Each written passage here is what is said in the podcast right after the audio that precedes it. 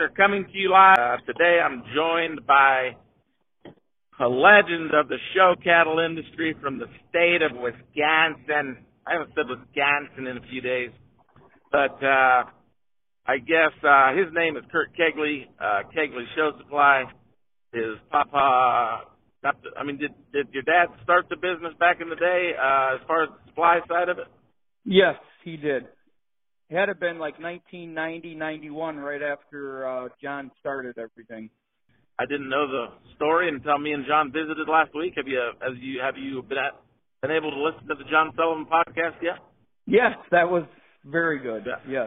Yes. Started in 1989, and you're saying you went in there in 1991. So, Well, uh, we can roll on this uh, show supply business. Um, we were with John Sullivan, my brother and I, out in Nevada, all working on the ranch, and John came and said he was going home to start all this stuff. whoa, whoa, whoa, whoa, whoa, whoa, whoa, whoa, whoa. So me and John visited, and he was out. What's the name of the limousine outfit in uh, Nevada? Uh, Little Mondo Limousine. You betcha. So you and your brother were working there.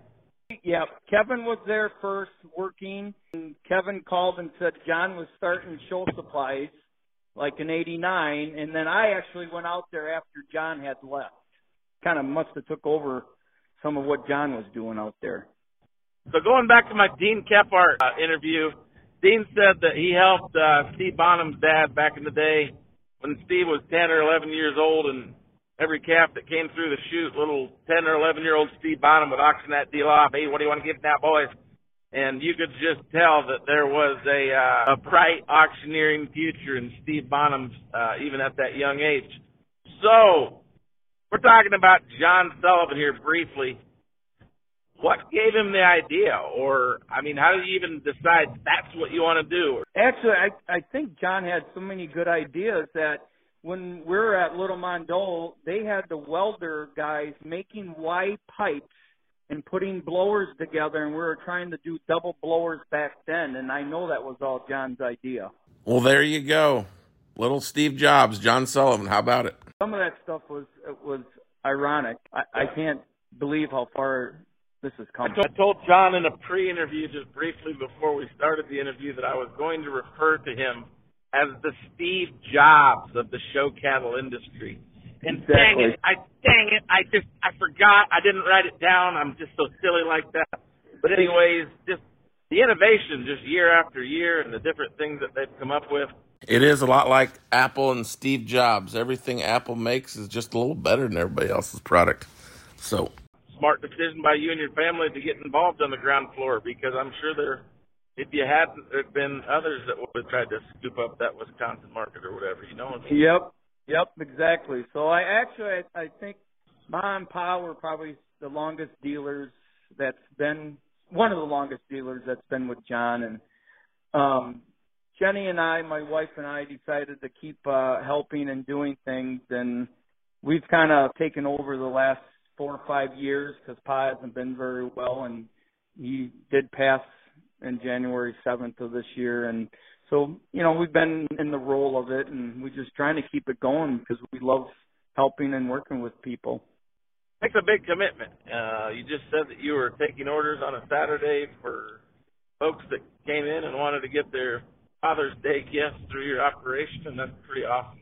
Yep. But uh, just just takes a lot of time, commitment, going to shows, servicing the state of Wisconsin. I, I don't know if you go outside of Wisconsin at all, but uh, yeah, you can be be commended for making a long term business out of it. That's awesome. So. Yes. Yep. Oh, and by the way, you know what else you're really good at, Kurt? What's that? You're a hell of a blade sharpener. Hell, well, that's good. Let's shout your supply business out a phone number in case anybody needs some supplies or uh, some blade sharpening. And I treat this business like it's my own. Um, even the products, that's how confident I am in them. And we try to do everything that Sullivan's do at their warehouse. Um, Yeah. Try to fix blowers, clippers, sharpen blades.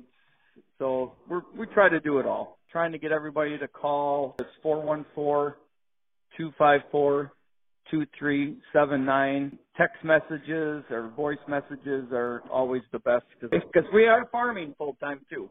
I think text messaging is just easiest way. I can get back whenever you get time, and you can send the text whenever you have time. So.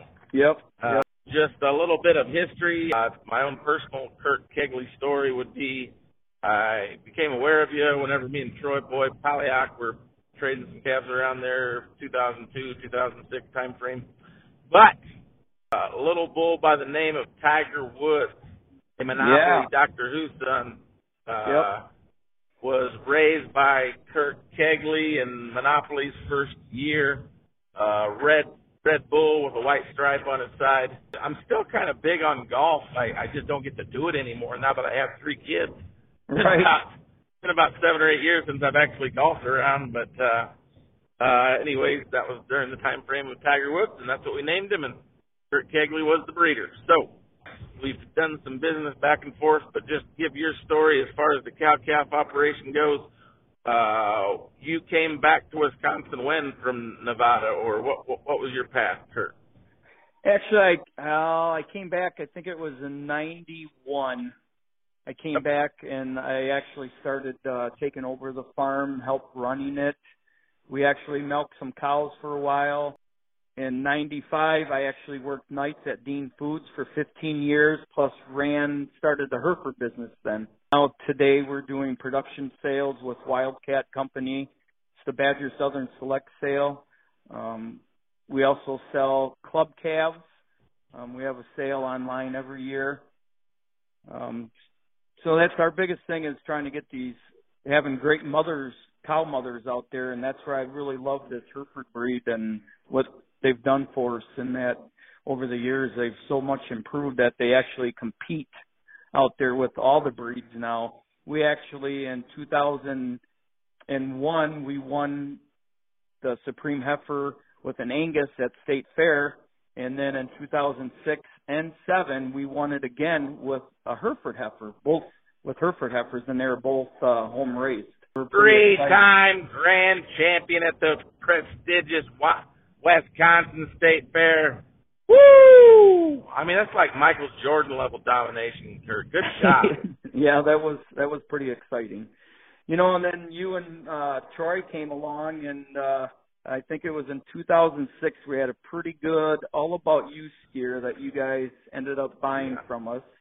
And I think Rebecca Freeman. A big scoop, guys- John Freeman uh, on the feed bucket. Maybe uh, I know a highlight win of that calf's career was maybe reserve at the Iowa Southern Beef Expo. That was a big deal back then. So Yes, and you know, and I think uh ever since then, Matt, you've been uh stopping in at the farm and you've bought umpteen cattle from us, and it's been a great relationship. And So tell me about a little guy by the name of Kenny Neville. How did you come in contact with him? wow, that was yeah, years ago. I remember this uh blonde-headed young kid coming in, and actually Kenny and I are the same age, and he would come into the um at the county fair, he'd come in the barn and walk around and ask questions and then somehow he got out to our farm and I I think his mom or sister brought him out. And then I know his sister That's right. brother- Kenny Kenny grew up in town, didn't he?